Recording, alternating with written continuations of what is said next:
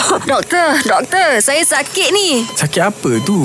Nak tahu, dengarlah doktor, doktor. Doktor, ini Zazurina. Kelah nama dia. Dia kata baru-baru ni ada viral kalau budak yang lama-lama main phone ada tendensi kena autism. Macam mana ya doktor? Betul ke phone boleh efek kesihatan baby? Okey, sebenarnya autism ni dia terjadi sebab gangguan perkembangan neuron otak yang akhirnya mempengaruhi komunikasi dan interaksi penghidap autism tu dengan orang lain dan juga gangguan perilaku dan emosi. Dan, dan dia menjadi satu masalah lah ni uh, dalam uh, masalah kesihatan mental kanak-kanak dan juga remaja. Oh. Di mana satu daripada seratus kanak-kanak menghidap autism. Uh, dan dia sebenarnya boleh didiagnose pada usia 2 tahun. Aha. Mana kalau dia lambat bercakap bertutur, eh, sepatutnya kanak-kanak normal pada usia 2 tahun dia boleh bertutur 20 perkataan dengan dua frasa. Contohnya nak makan. Eh, ah, dia boleh bercakap macam tu. Hmm. Kalau dia tak boleh kita kena suspek dia kemungkinan autism Mungkin eh. dia. Okey. Oh.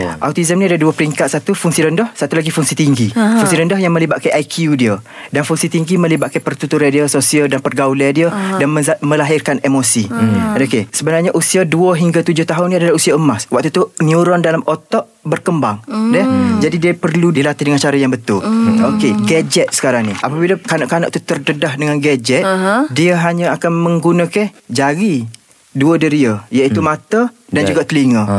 Nah, ha, mulut dah dah. Tak nak bercakap dah melainkan dia uh, melalui perbualan telefon lah. Betul. Tapi biasanya dia tengok apa uh, video macam tu dah.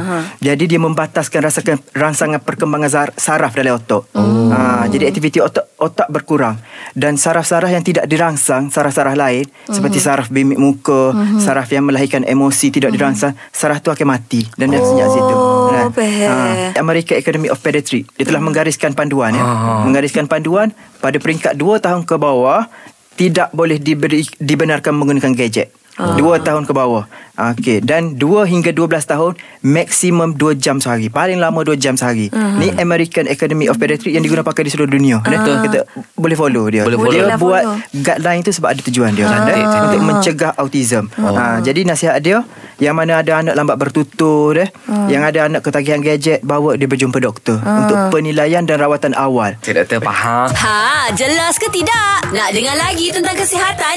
Dengarkan di Gegar Pagi setiap Ahad hingga Kamis pada pukul 9 pagi bersama Mat Syah dan Mek Zura.